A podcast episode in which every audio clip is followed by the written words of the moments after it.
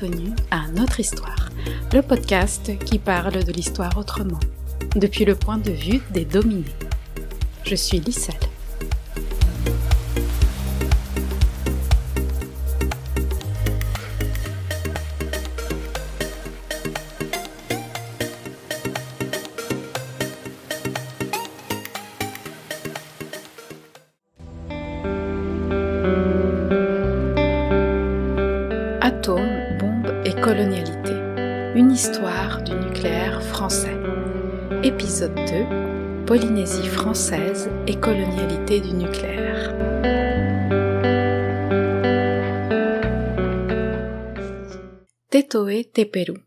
Assistante au Centre d'expérimentation du Pacifique en 1966.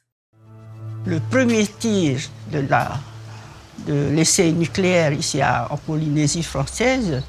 J'étais de permanence ce jour-là au centre d'expérimentation du Pacifique et mes supérieurs, c'est-à-dire le colonel Odo, qui m'a invité à aller avec eux pour regarder le premier tir de l'essai nucléaire à Mururoa. J'étais toute contente parce que je ne sais pas ce que c'est. Troublée, quoi. Quand je voyais ce, ce feu qui sortait de la terre, qui montait, qui montait, qui montait, et qui se transformait en champignon grisâtre. J'étais comme ça. Je ne sais pas quoi dire et une question m'est sortie de ma bouche. Est-ce que le champignon grisâtre qui est au-dessus de ce feu ne sera pas propagé dans toute la Polynésie Et un de mes supérieurs m'a répondu, Jacqueline, tu verras dans les années à venir.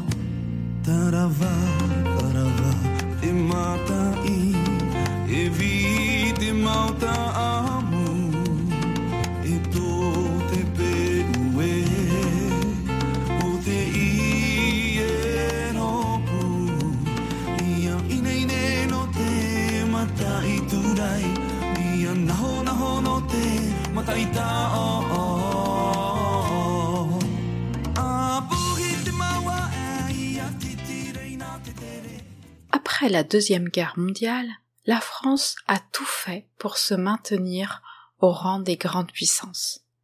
Pour le général de Gaulle, cela passait par le développement de l'énergie atomique, qui devait servir à asseoir son prestige et sa politique impérialiste.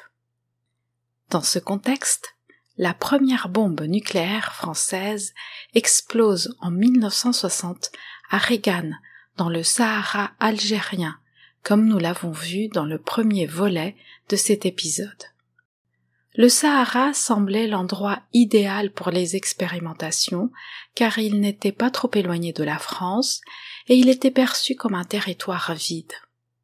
Cependant, l'indépendance de l'Algérie contraint le gouvernement français à trouver un autre lieu pour l'expérimentation nucléaire. Plusieurs autres endroits sont envisagés, dont la Corse, mais la Polynésie apparaît comme la meilleure alternative. Située à plus de 15 000 kilomètres à vol d'oiseau de la France, les îles du Pacifique avaient la réputation d'être vides et désertiques, alors même qu'y habitaient plus de 84 000 personnes en 1963. Mais surtout, cette population était considérée comme plus douce et malléable que celle de la Corse, par exemple. Entre 1966 et 1996, la France a procédé à 193 explosions nucléaires en Polynésie française, dont 46 à l'air libre. Mururoa est l'un des sites ayant subi le plus grand nombre d'explosions nucléaires au monde, avec Alamogordo aux États-Unis et Semei au Kazakhstan. Pendant 30 ans, des Polynésiens et Polynésiennes ont été exposés aux radiations des centaines de fois supérieures à celles d'Hiroshima et Nagasaki, sans que cela ne fasse reculer les autorités françaises. Au contraire, celles-ci se sont attelées à nier l'irradiation et la pollution nucléaire en mettant en avant l'image d'une Polynésie de carte postale. La modernité polynésienne avait un prix, celui de concéder les atolls pour les expérimentations nucléaires françaises. 56 ans après la première explosion dans le Pacifique français, les cas de cancer et autres maladies se multiplient chez les Polynésiennes et Polynésiens, qui peinent à obtenir des informations sur la réalité des expérimentations et les conséquences sur leur corps et leur environnement. Depuis le début du XXIe siècle, les collectifs polynésiens se mobilisent de plus en plus fortement pour obtenir la reconnaissance par l'État français et la réparation pour les préjudices subis. C'est cette histoire dont il sera question aujourd'hui.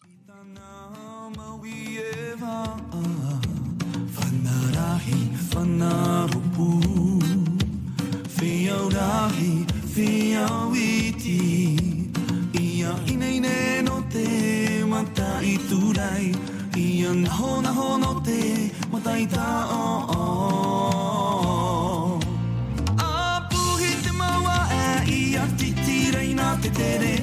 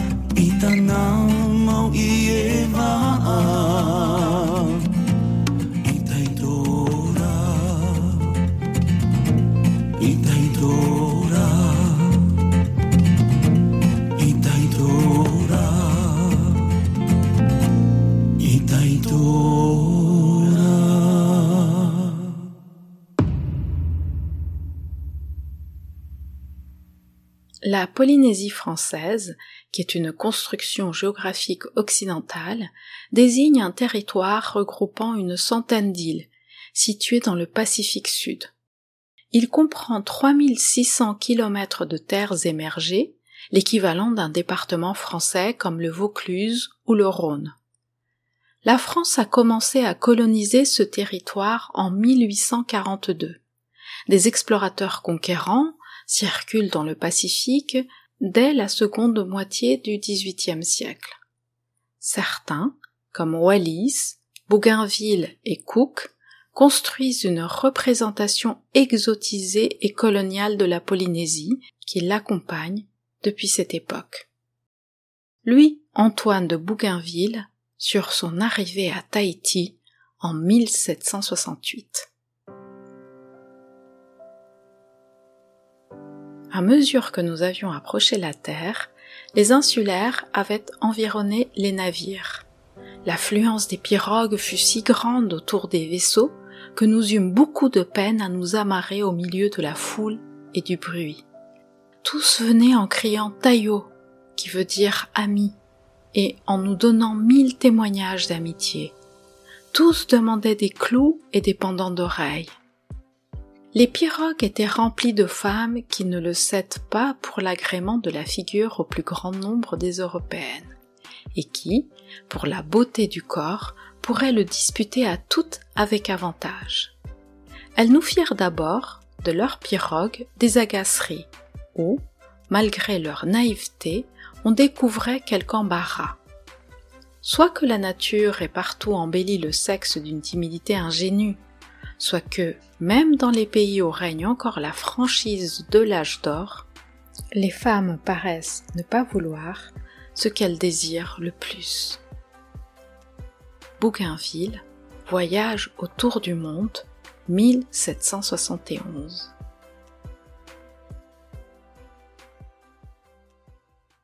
Cette description ressemble beaucoup à celle du journal de Christophe Colomb.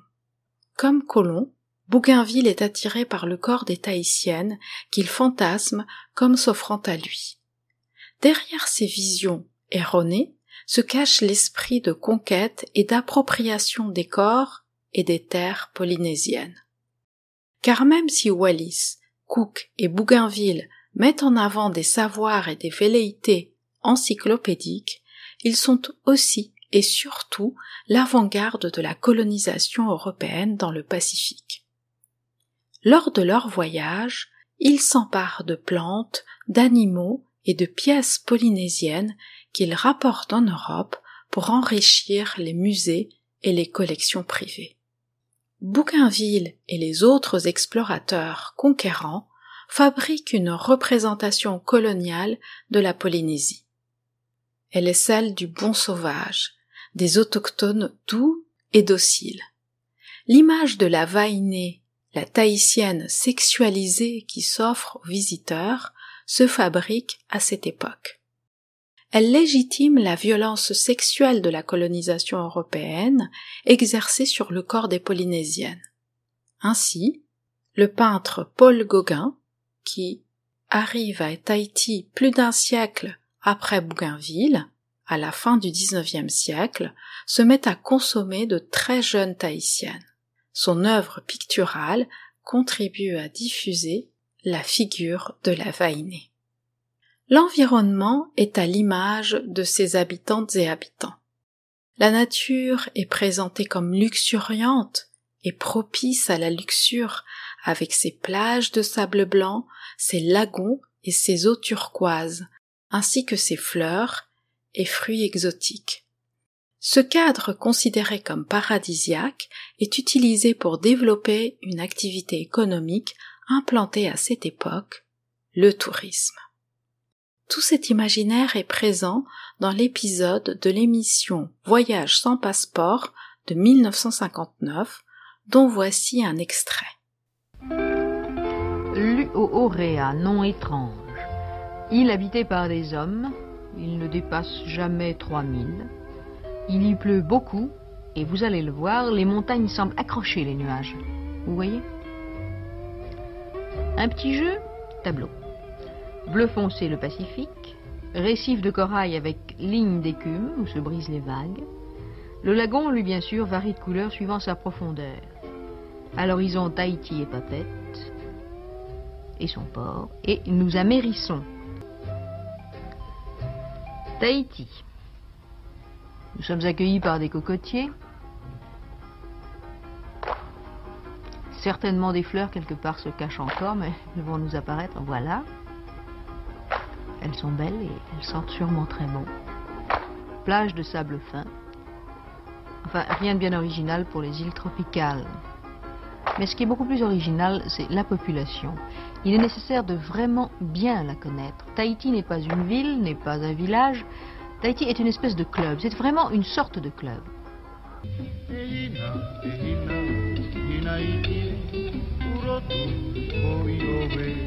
Maintenant, les danses, il n'y a pas de vue de Tahiti sans danse, il n'y a pas de région où les femmes soient aussi gracieuses. Enfin, il n'y en a pas si, il y en a bien sûr, mais celles-ci sont particulièrement gracieuses et on pense toujours que ce que l'on voit est le présent. C'est pourquoi je disais il n'y a pas de pays où les femmes sont plus gracieuses.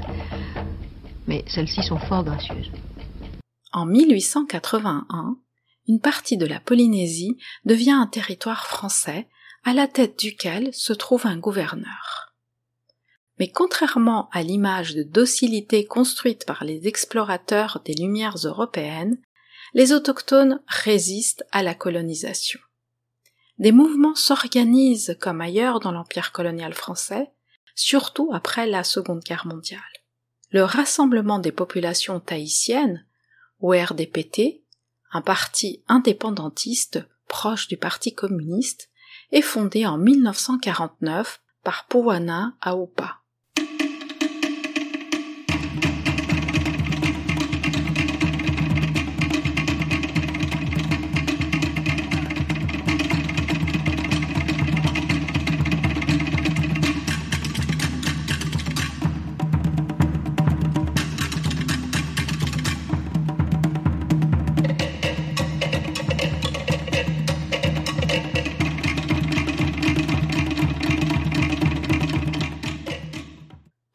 Aoupa naît à Waïn au moment où son île est intégrée à l'empire colonial français, malgré la défense acharnée de la reine Teapapa II. En 1914, Papette est bombardée par des cuirassés allemands. Des Tahitiens sont mobilisés d'abord pour défendre leur île et ensuite intégrés au bataillon du Pacifique qui fournit un millier de soldats tahitiens à la France. Notre histoire a consacré l'épisode 41, que vous pouvez écouter, à l'histoire des tirailleurs coloniaux. Powana fait partie du bataillon des tirailleurs du Pacifique. De retour au pays, en 1919, il constate que la France ne reconnaît pas leur effort et que, pis encore, les inégalités se creusent entre les métropolitains et les Tahitiens. Durant la Seconde Guerre mondiale, Powana se montre de plus en plus critique de l'administration coloniale française. Celle-ci le taxe d'agitateur et de fauteur de troubles. Powana crée le RDPT pour finir avec les privilèges des métropolitains et donner aux Tahitiennes et Tahitiens la place qu'elles méritent, comme on l'entend dans ce documentaire de Marie-Hélène Villiarme. Et malgré le mauvais accueil que leur promet la classe dirigeante, le comité Povan 1 et le mouvement d'union des volontaires fusionnent pour créer le Rassemblement démocratique des populations tahitiennes, le RDPT. Il est le premier parti politique du territoire.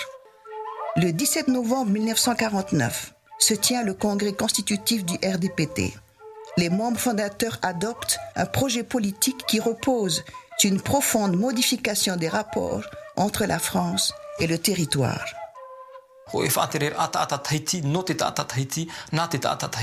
Il veut des Tahitiens au pouvoir, c'est le sens euh, de son combat politique, il a aussi des combats économiques, sociaux, mais il a un combat politique pour que des Tahitiens accèdent à des places euh, euh, dans ce qui n'existe pas encore, c'est-à-dire un gouvernement. Avec les mêmes slogans de campagne, notamment le Tahiti aux Tahitiens, le parti continue à remporter plusieurs victoires électorales jusqu'en 1957. En même temps, ses propos se radicalisent envers la présence française. Alors qu'il n'occupe plus de fonction officielle au sein du gouvernement français, Powana devient le premier vice-président du gouvernement du territoire de la Polynésie française. Il occupe le second poste de l'exécutif, après le gouverneur, qui reste la première autorité. Mais pour Powan 1, cela ne suffit pas. Il réclame toujours plus de compétences en matière foncière. Il est en conflit avec les magistrats et critique sévèrement les décisions de justice. Le gouverneur Toby écrit Personnalité frustre et sans culture, il se refuse à admettre la législation française en matière immobilière. Powana dénonce inlassablement des décisions injustes et se préoccupe de savoir comment les petites gens pourraient payer des avocats. Il propose de revenir au comité, comité de sages statuant sur les affaires foncières, car devant les tribunaux, dit-il, c'est toujours le petit qui paye.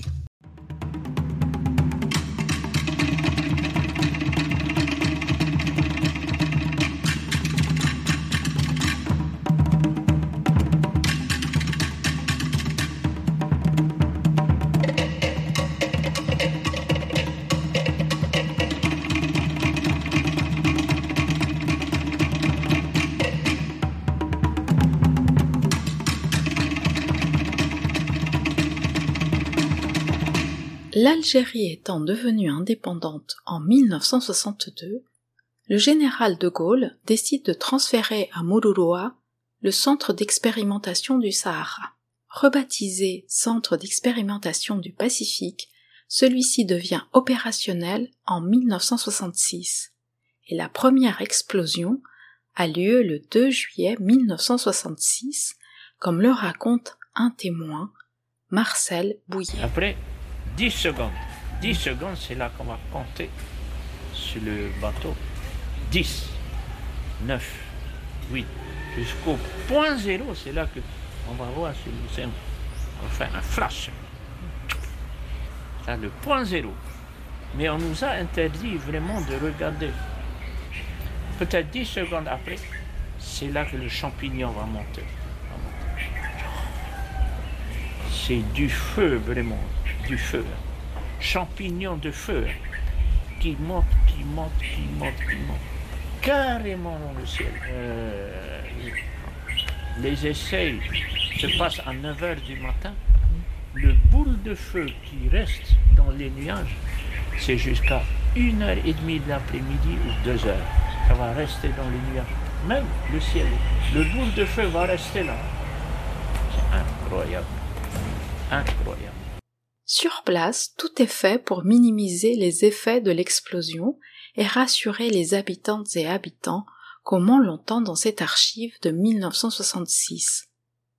Les Polynésiens et Polynésiennes et leurs territoires y sont présentés comme un pur décor de cartes postales sans aucune capacité d'action. Aujourd'hui, sur l'atoll d'Ao, la France possède une base avancée complète. Là où ne poussait voici deux ans que quelques cocotiers, une piste de 3400 mètres peut accueillir les plus gros appareils. L'atoll de Mururoa constitue un des sites de tir atomique. On l'a doté de trois immenses blocos d'observation, dont le plus grand, Denise, représente une masse de béton de 60 000 tonnes. Tous ces préparatifs destinés à permettre la première des expériences atomiques du Pacifique n'ont pas apparemment troublé la vie des Tahitiens. Papette reste toujours aussi fier de ses autobus de légende. Hormis le nombre des militaires qui a augmenté, le seul signe apparent de changement semble bien être une motorisation très poussée de la vainée.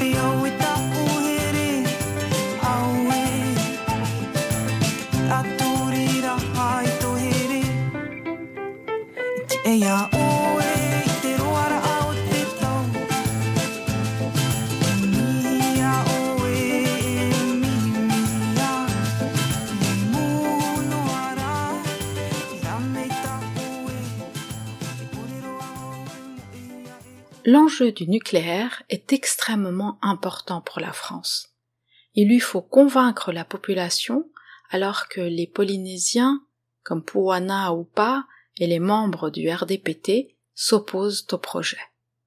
La stratégie française est alors d'acheter les Polynésiennes et Polynésiens en leur vendant la modernité contre l'autorisation d'expérimenter sur leur territoire comme le dit l'historien Jean-Marc Regnault dans ce documentaire.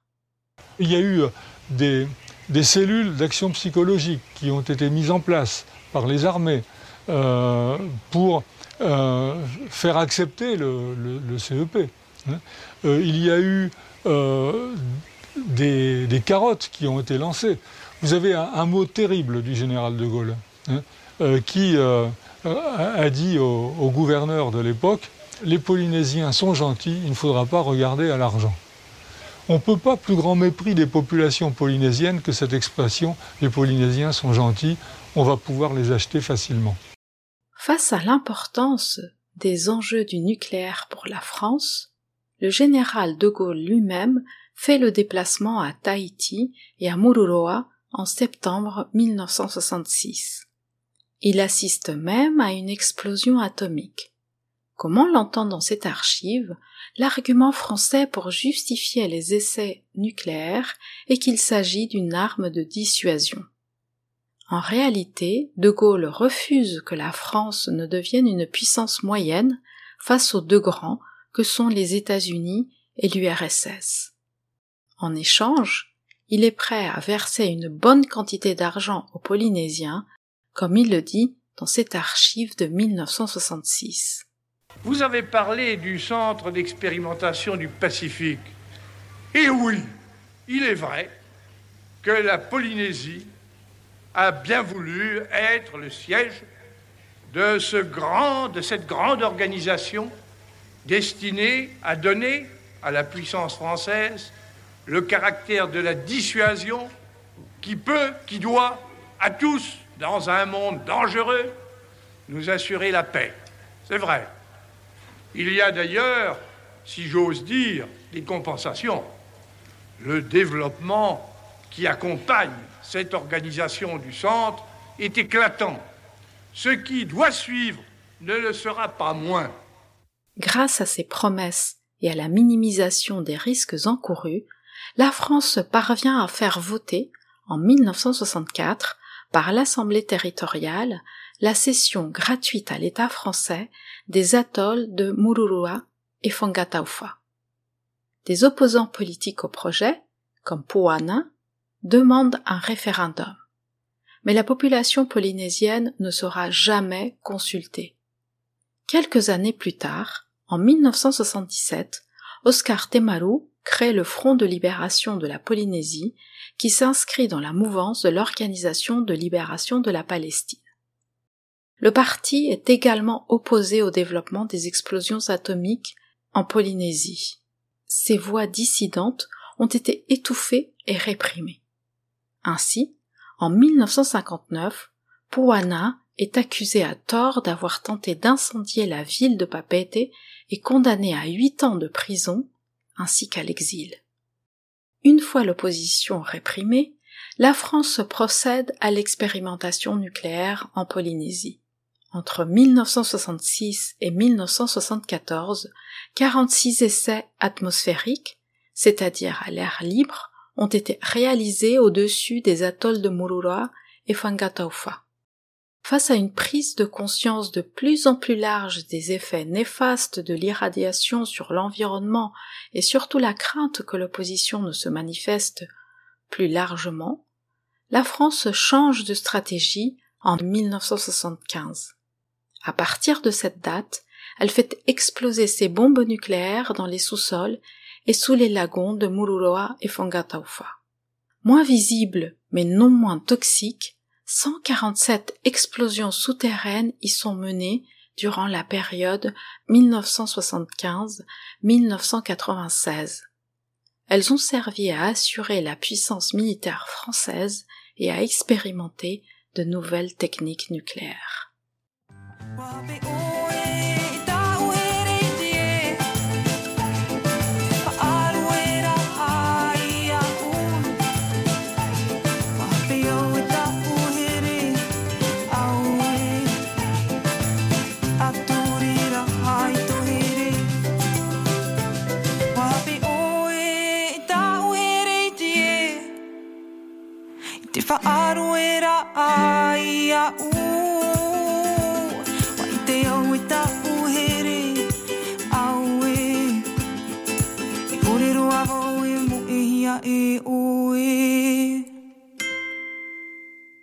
L'installation du centre d'expérimentation atomique en Polynésie bouleverse profondément la vie des habitantes et habitants, comme en témoigne Michel Arakino dans cette archive.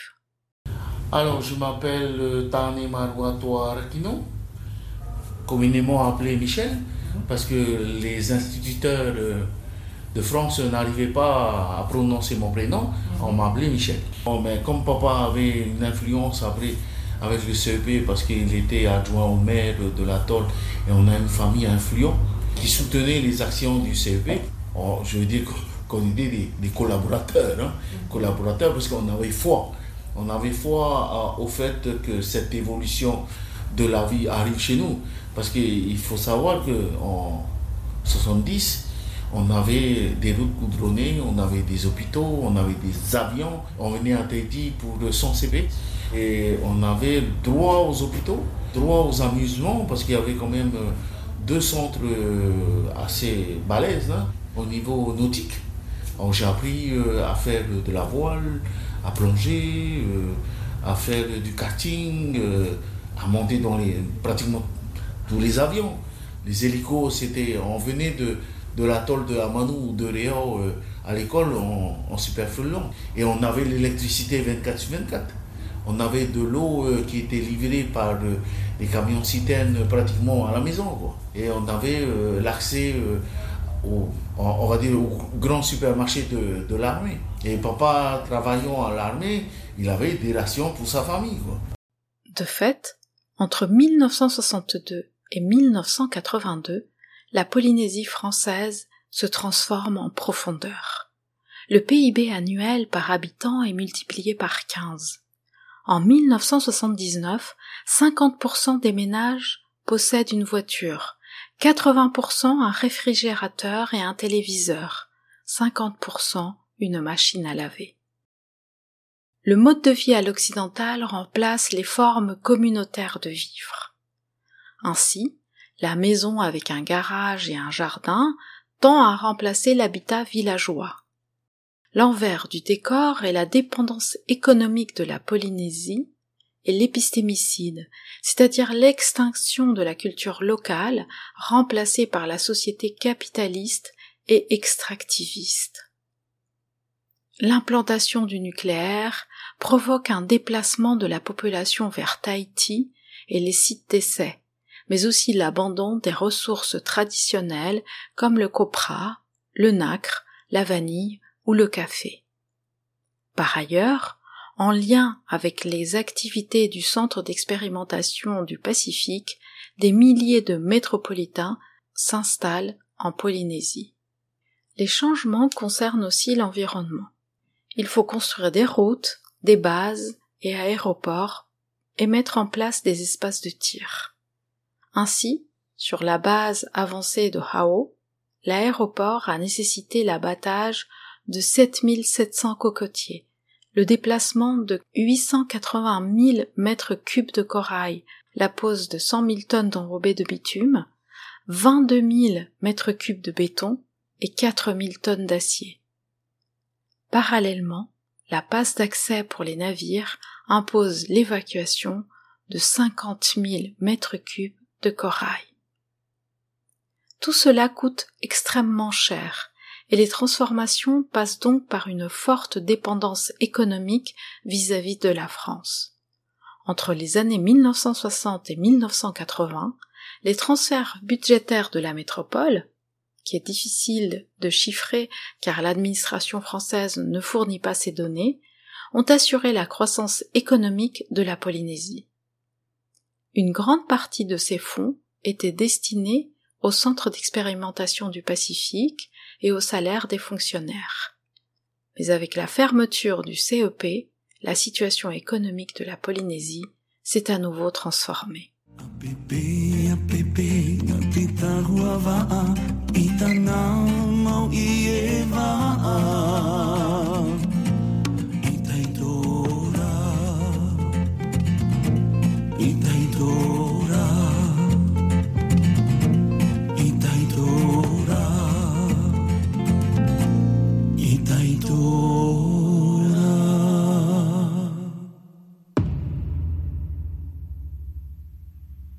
La guerre froide s'achève en 1991 avec la victoire du bloc capitaliste occidental et l'éclatement de l'URSS.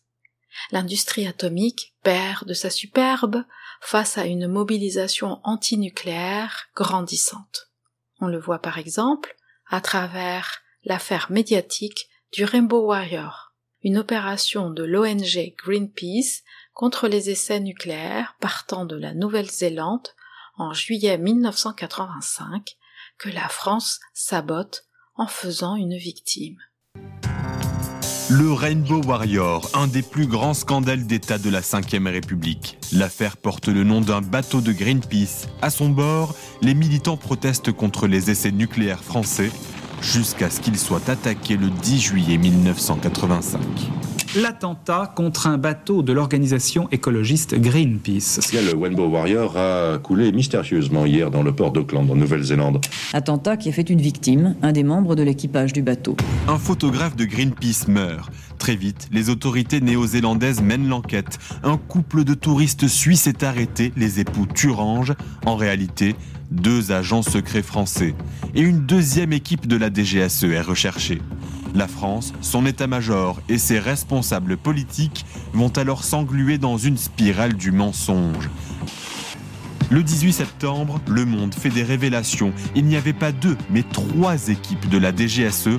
C'est cette dernière qui a posé les bombes. Alors le 20 septembre, le chef des services secrets est limogé. Le ministre de la Défense démissionne. Le gouvernement avoue. Ce sont des agents de la DGSE qui ont coulé ce bateau. Les services secrets français sont au courant de l'opération de Greenpeace des mois auparavant, et ils remontent l'information jusqu'au président français lui-même, François Mitterrand. Ordre est alors donné depuis le plus haut sommet de l'État de saboter l'opération du Rainbow Warrior.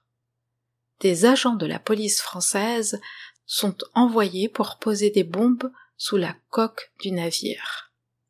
À la suite de leur explosion, un photographe membre de l'équipage meurt piégé à l'intérieur du bateau. La mort de Fernando Pereira médiatise encore plus l'affaire que les autorités françaises tentent d'étouffer en multipliant les fausses informations. Mais l'enquête avance et la vérité finit par éclater, ternissant l'image de la France. Mitterrand essaie tant bien que mal de gérer la crise en livrant à la Nouvelle-Zélande les poseurs de bombes, qui seront condamnés à dix ans de prison, et en lui accordant des réparations correspondant à sept millions de dollars de dommages et intérêts. Cette même année 1985, le traité de Rarotonga non signé par la France, déclare le Pacifique Sud zone dénucléarisée. Ne tenant pas compte de ce traité, Mitterrand poursuit les explosions nucléaires. Sept ans après l'affaire du Rainbow Warrior, en 1992, la France signe un moratoire, c'est-à-dire une suspension des essais. Néanmoins, en juin 1995, le président Jacques Chirac décide de le rompre et ordonne la réalisation d'une dernière campagne d'explosion nucléaire en Polynésie. Finalement, en janvier 1996, Chirac déclare, dans une allocution télévisée, la fin des explosions atomiques françaises. Officiellement, la France aura réalisé, entre 1966 et 1996, 193 explosions nucléaires dans le Pacifique français.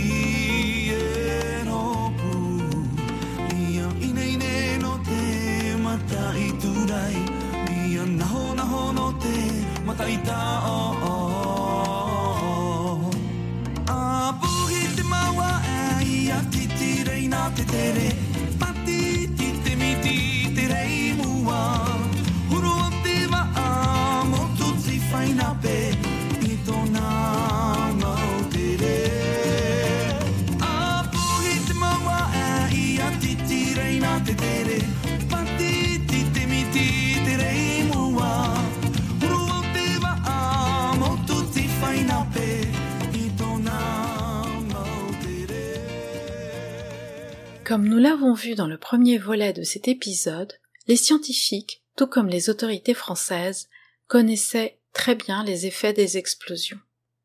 Une bombe à fission du type Hiroshima est de 20 kilotonnes, ce qui équivaut à une force explosive de 20 000 tonnes d'un puissant explosif appelé TNT. Parfaitement au courant des effets produits sur les personnes et l'environnement par les bombes lancées à Hiroshima et Nagasaki en 1945, les Français ont quand même procédé à des explosions dont la puissance était nettement supérieure. Canopus, la première bombe H testée par la France au-dessus de l'atoll de Fangataufa, avait une puissance équivalente à 130 bombes du type Hiroshima. Outre la force de l'explosion et la chaleur, chaque essai nucléaire s'accompagne de radiations thermiques et nucléaires qui produisent aussi des effets à court et long terme sur les êtres vivants, humains et non humains, ainsi que sur l'environnement. Lors d'une explosion nucléaire à l'air libre, la déflagration a pour conséquence le rejet et la dissémination de matières radioactives sur plusieurs kilomètres autour du lieu de l'éclatement. Les personnes vivant aux alentours sont exposées à l'immersion directe dans l'espace radioactif ainsi qu'aux dépôts sur le sol.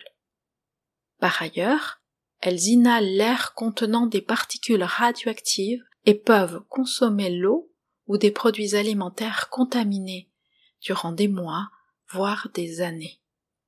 Et il faut savoir que l'uranium met des millions d'années à se désintégrer. Sachant cela, comment peut-on imaginer que ces centaines d'explosions n'aient eu aucun impact sur la vie des Polynésiennes et Polynésiens et sur leur environnement? Un membre de l'association 193 raconte les conséquences des explosions sur les îles Gambier, notamment celle du premier essai ayant exposé les populations à des doses de plus de 5 millisieverts. Le premier essai nucléaire dit d'Aldébaran a touché de plein fouet les, les îles Gambier. Trois jours après, le médecin qui accompagnait le bâtiment de guerre pour venir prendre les mesures est déclaré dans son rapport qu'on a pu avoir à- par l'intermédiaire de journalistes et euh, déclaré simplement qu'il faut minimiser les chiffres qu'il y a au Gambier parce que tout est pollué. Et ils ont laissé les populations des Gambiers en 66 boire leur eau, manger leurs légumes, leurs bananes, enfin continuer leur vie, alors que tout- toutes les îles des Gambiers étaient contaminées à 10 000 fois plus que la contamination des populations que Tchernobyl a touchées. Aujourd'hui, nous découvrons cela. Nous voyons des personnes décédées, des femmes mourir, des enfants handicapés, voilà. Et c'est ça c'est ça notre crainte aussi. Et l'archipel des Gambiers actuellement est en train de mourir. J'ai mes deux sœurs qui, sont, qui ont été aussi déclarées victimes des essais nucléaires par le CIVEN. Mes deux sœurs, deux mamans. Dans toutes les familles des Gambiers, il y a toujours des victimes, actuellement encore. Mais l'histoire des Gambiers, c'est l'histoire de toutes les îles, aussi en Polynésie. Euh, D'après le ministère de la Défense, Tahiti est l'île qui a reçu le plus de retombées radioactives. Et c'est facile de comprendre. Les masses nuageuses s'arrêtent sur les plus hautes montagnes. Et donc ces masses nuageuses qui ont été contaminées s'arrêtent sur les hautes montagnes de Tahiti. Et avec la pluie, ben, cette contamination de- tombe sur l'île. Les scientifiques reconnaissent que toute explosion radioactive augmente le risque de développer certaines maladies, notamment les cancers. Ils ont fixé un seuil d'exposition qui leur paraît acceptable. Cette base sert notamment à couvrir légalement l'emploi de la radioactivité dans la médecine occidentale. Elle a été fixée à 1 millisievert par la Commission internationale de protection radiologique et elle figure désormais dans le Code de la santé publique en France. Or, la dose d'un millisievert bloque aujourd'hui beaucoup de procédures de demande de réparation de la part des victimes. Car disposer de ce seuil et d'une loi de protection des populations est une chose. Mesurer l'exposition à la radioactivité et ses effets sur le moyen et long terme en est une autre. Tout d'abord parce que les données sur le nucléaire collectées par l'État français depuis les années 1960 ne sont pas disponibles pour le grand public et une certaine opacité recouvre cette partie de l'histoire. Ainsi, selon les documents déclassifiés par la France, il y a 26 postes de surveillance radiologique en Polynésie, ce qui correspond à une couverture de seulement 20% du territoire polynésien. D'autre part, les données fournies ne sont pas faciles à lire ni à comprendre. Enfin, la stratégie de communication française en matière d'énergie nucléaire a été de minimiser les risques, comme on l'entend dans une archive de 1966 et un documentaire de 2022.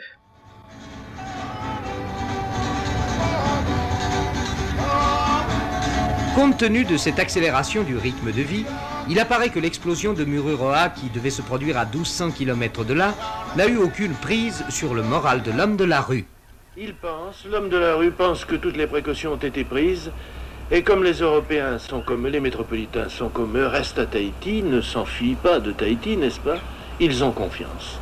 Et pensent vraiment que toutes les précautions ont été prises pour qu'il n'y ait rien à Tahiti. Ils n'ont pas peur. Ils n'ont pas peur. Vraiment, ils n'ont pas peur. Moi, quand je suis parti, euh, ils m'ont tous dit euh, bon, on va en Polynésie, on va à Tahiti, mais on va surtout à Mururoa. Et j'ai dit à Mururoa, c'est quoi? Ils m'ont dit bah, c'est un endroit où on, va faire des expériences nucléaires. Mais rassure-toi, euh, c'est des bombes propres, il n'y a pas de problème, quoi.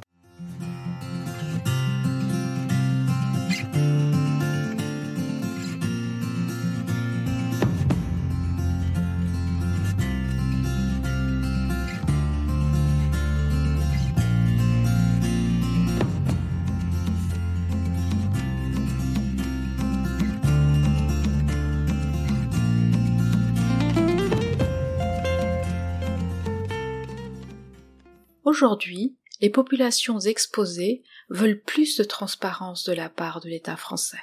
Au tournant des années 2000, différentes associations antinucléaires sont créées, comme l'association 193, Mururoa et Tatu ou Tamari Mururoa. Elle regroupe d'anciens militaires, des travailleurs du CEP, mais aussi des malades. Elle demande que l'État français reconnaisse sa responsabilité dans leur situation sanitaire actuelle. Des enquêtes, comme celle des journalistes Thomas Stasius et Sébastien Philippe, servent aussi à rendre visibles les conséquences des essais sur la santé des Polynésiennes et Polynésiens.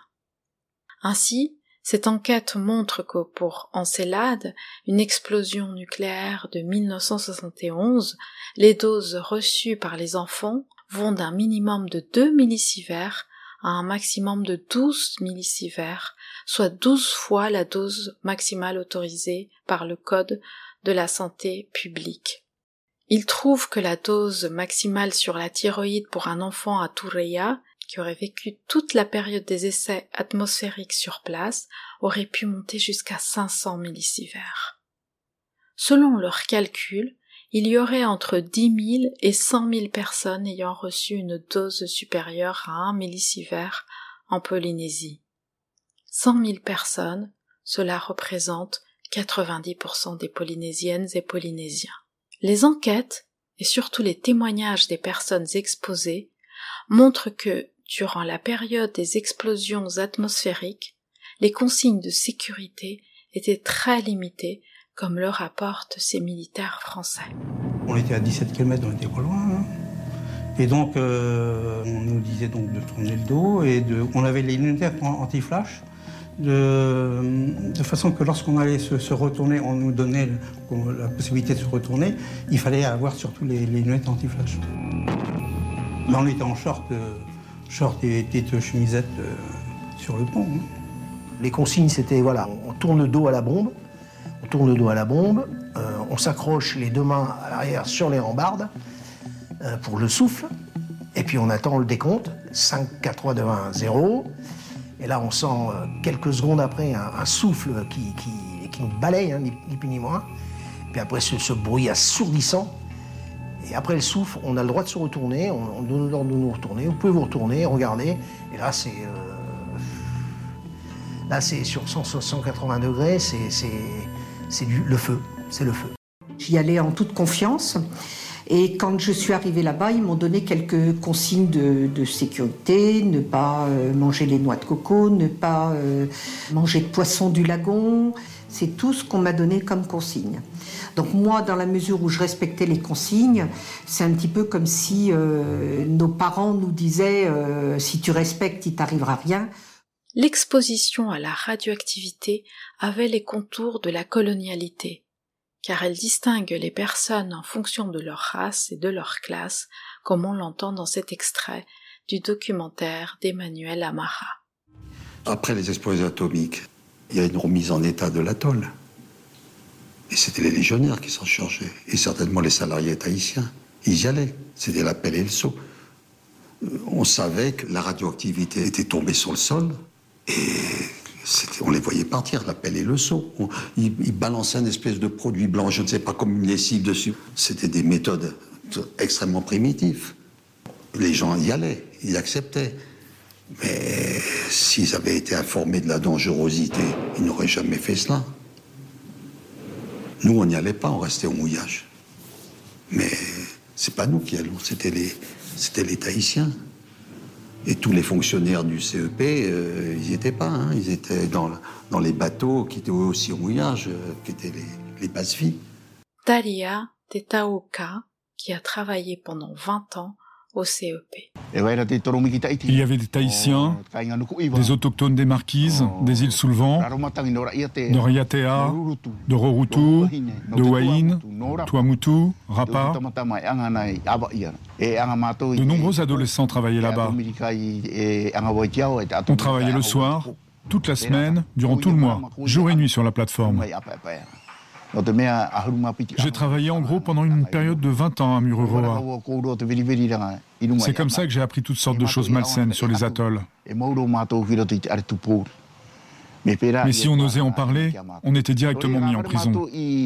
C'est la raison pour laquelle on niait le phénomène de la bombe atomique.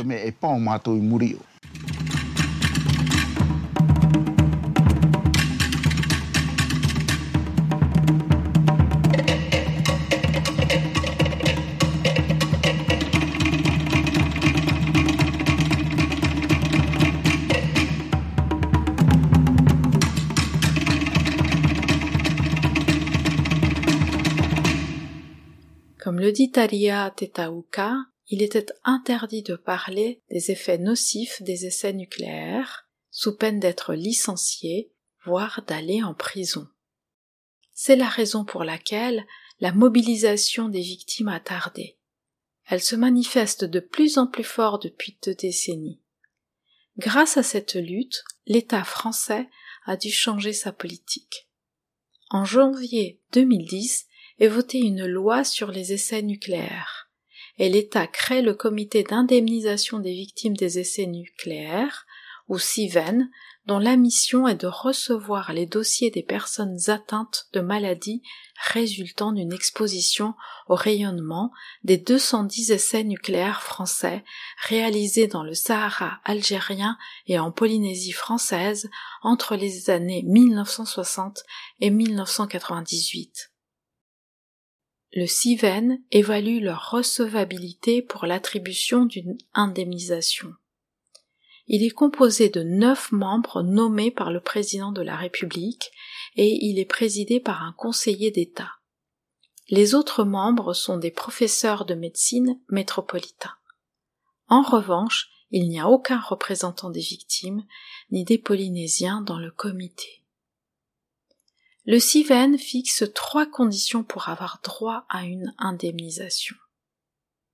D'abord que les demandeurs et demandeuses souffrent d'une pathologie radio-induite, essentiellement des cancers. Ensuite, qu'ils prouvent leur présence dans des zones du Sahara et de la Polynésie française entre 1960 et 1967 pour le Sahara et entre 1966 et 1998 en Polynésie française. Ces conditions sont très difficiles à établir pour les victimes, comme le montrent les chiffres d'acceptation des dossiers. Ainsi, en 2013, sur 840 dossiers reçus par le CIVEN, 11, c'est-à-dire 1%, ont donné lieu à une indemnisation. La procédure du CIVEN fait apparaître un tri des dossiers en fonction de l'origine sociale et raciale des demandeuses et demandeurs. Ainsi, en 2018, sur 1310 dossiers présentés, 83% venaient de métropolitains, 13% de Polynésiens et seulement 3% d'Algériens. Finalement, dans le cas des personnes les plus exposées, au lieu de les aider à obtenir une indemnisation, tout est fait pour les débouter, comme le montre le cas de deux sœurs polynésiennes. Claudine et Henriette Tevautoa, atteintes de cancer, n'ont pas eu le même traitement en raison d'une nouvelle condition introduite en 2018, celle du seuil d'exposition à un millisievert. Comme on l'entend dans ce reportage? Claudine a 56 ans. Elle est née à Reivave un an avant l'explosion de la première bombe à Moruroa. Plus de 40 ans plus tard, le coup tombe. Elle est atteinte d'un cancer du sein. C'est le nucléaire qui est à l'origine de ma maladie. C'est avec la ciguatera que j'ai eu cette maladie. J'ai été contaminée à plusieurs reprises par les poissons. Cette année-là, beaucoup de poissons ont été contaminés. C'est très lourd. Le cancer a bouleversé la vie de Claudine, celle de sa sœur aussi qui a développé la même pathologie. Ensemble, elles ont fait appel à l'association 193 pour constituer un dossier d'indemnisation. Sauf que si elles souffrent de la même maladie, le CIVEN a indemnisé l'une, mais pas l'autre. Il a fallu que Claudine se batte pour finalement obtenir gain de cause. Nous avons adressé un courrier. Ils ont refusé. On a dû déposer une requête auprès du tribunal de Papeete et ce grâce à l'association 193. Il y a eu plusieurs échanges jusqu'au mois de septembre de l'année dernière. Et c'est seulement à ce moment-là que nous avons reçu une réponse positive que je peux bénéficier de cette indemnité. Selon l'association, ce dysfonctionnement se réduit à la règle d'un seuil d'un millisievert.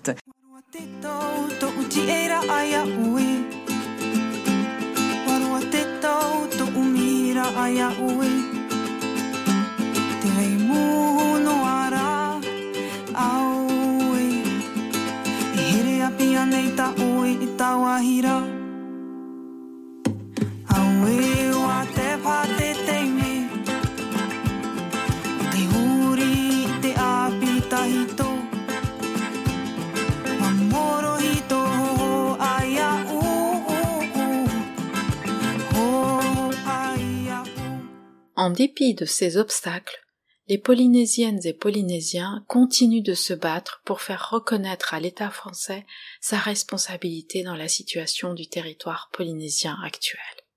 Depuis la fermeture du CEP en 1998, la situation économique de la Polynésie, fortement dépendante de l'industrie nucléaire, est de nouveau bouleversée. Le pacte du progrès signé entre la France et le gouvernement territorial polynésien en 1993 suppose le transfert de ressources pour compenser la perte. Mais ce pacte maintient la dépendance économique et ne résout pas le problème des effets concrets des essais sur le territoire polynésien. Ainsi, Mururoa et Fangataufa restent à ce jour une zone exclusivement militaire et fermée aux analyses extérieures. Alors que la France s'était engagée à assainir les sites d'expérimentation, les responsables des centres indiquent la présence de centaines de kilos de plutonium dans les sédiments du lagon. Les Polynésiennes et Polynésiens attendent des excuses de la France et une prise en charge des conséquences des essais nucléaires. Après la sortie d'une enquête sur les effets du nucléaire en Polynésie, le président Macron a fait un déplacement en Polynésie, dans lequel il a seulement reconnu une dette de la part de la France comme on l'entend dans le reportage qui suit. Macron aura en tout cas attendu le dernier jour de sa visite en Polynésie avant d'établir une reconnaissance de dette à l'égard de l'archipel pour les 193 essais nucléaires réalisés jusqu'en 1996. Qu'on n'aurait pas fait ces mêmes essais dans la Creuse ou en Bretagne. Et donc aussi vrai que je vous dis que je pense qu'il est bon pour la France et pour nous que nous soyons dotés de l'arme nucléaire, dans le concert des nations face à des puissances dangereuses. Je veux ici vous dire que la nation a une dette à l'égard de la Polynésie française. Auprès de cet auditoire, la déclaration du président français a fait son effet. Mais une reconnaissance de dette n'est pas une demande de pardon, des excuses tant espérées par les associations. Derrière les applaudissements de ce soir, en fin de compte, ce n'est encore que euh, des mensonges d'État qui continuent et qui, euh, qui ne seront pas, qui ne vont pas permettre à apaiser la souffrance et une juste réparation.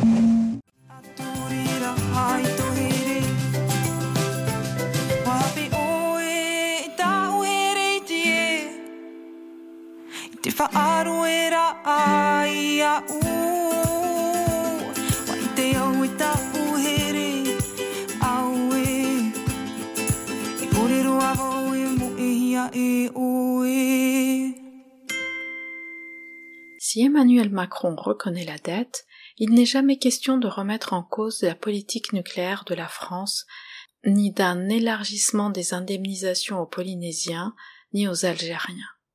Rien non plus sur l'assainissement et la décontamination des sites touchés par la radioactivité. Et le CIVEN, de son côté, reste aussi difficile à saisir pour les victimes. Le développement de l'industrie nucléaire française est basé sur l'idée que pour se protéger, il faut une force de dissuasion nucléaire. Or ce n'est pas le choix d'autres pays qui ont développé d'autres techniques de protection. L'arme nucléaire ne sert pas à dissuader, mais à montrer la supériorité d'un pays sur les autres. Il n'est pas un outil de protection, mais de menace et de privilège. Et cette politique a un coût. 37 milliards d'euros entre 2019 et 2025, ce qui représente 10% des dépenses militaires de l'État français. L'expérimentation nucléaire n'a pas cessé, elle continue de se faire désormais en France. Mais ce qui apparaît encore plus important, ce sont les conséquences concrètes de cette politique sur les personnes et les territoires concernés, et pas seulement en Polynésie, puisque la France possède 58 réacteurs nucléaires en fonctionnement. Leur entretien a un coût, leur démantèlement aussi. La décontamination, si tant est qu'on puisse la réaliser, suppose également des investissements colossaux. Plutôt que de dépenser des milliards d'euros en armement, il est capital de protéger les personnes victimes de la politique nucléaire française, ainsi que l'environnement dans lequel elles vivent. C'est ça aussi l'urgence climatique.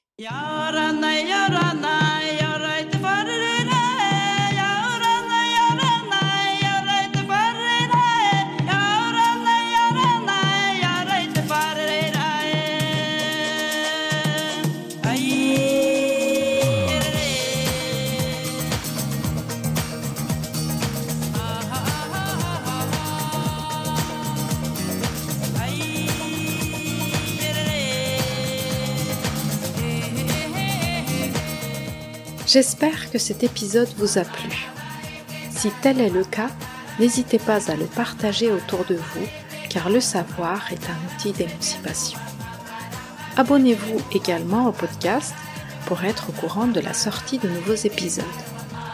Vous pouvez également me contacter via les pages Facebook et Instagram de notre histoire. À bientôt!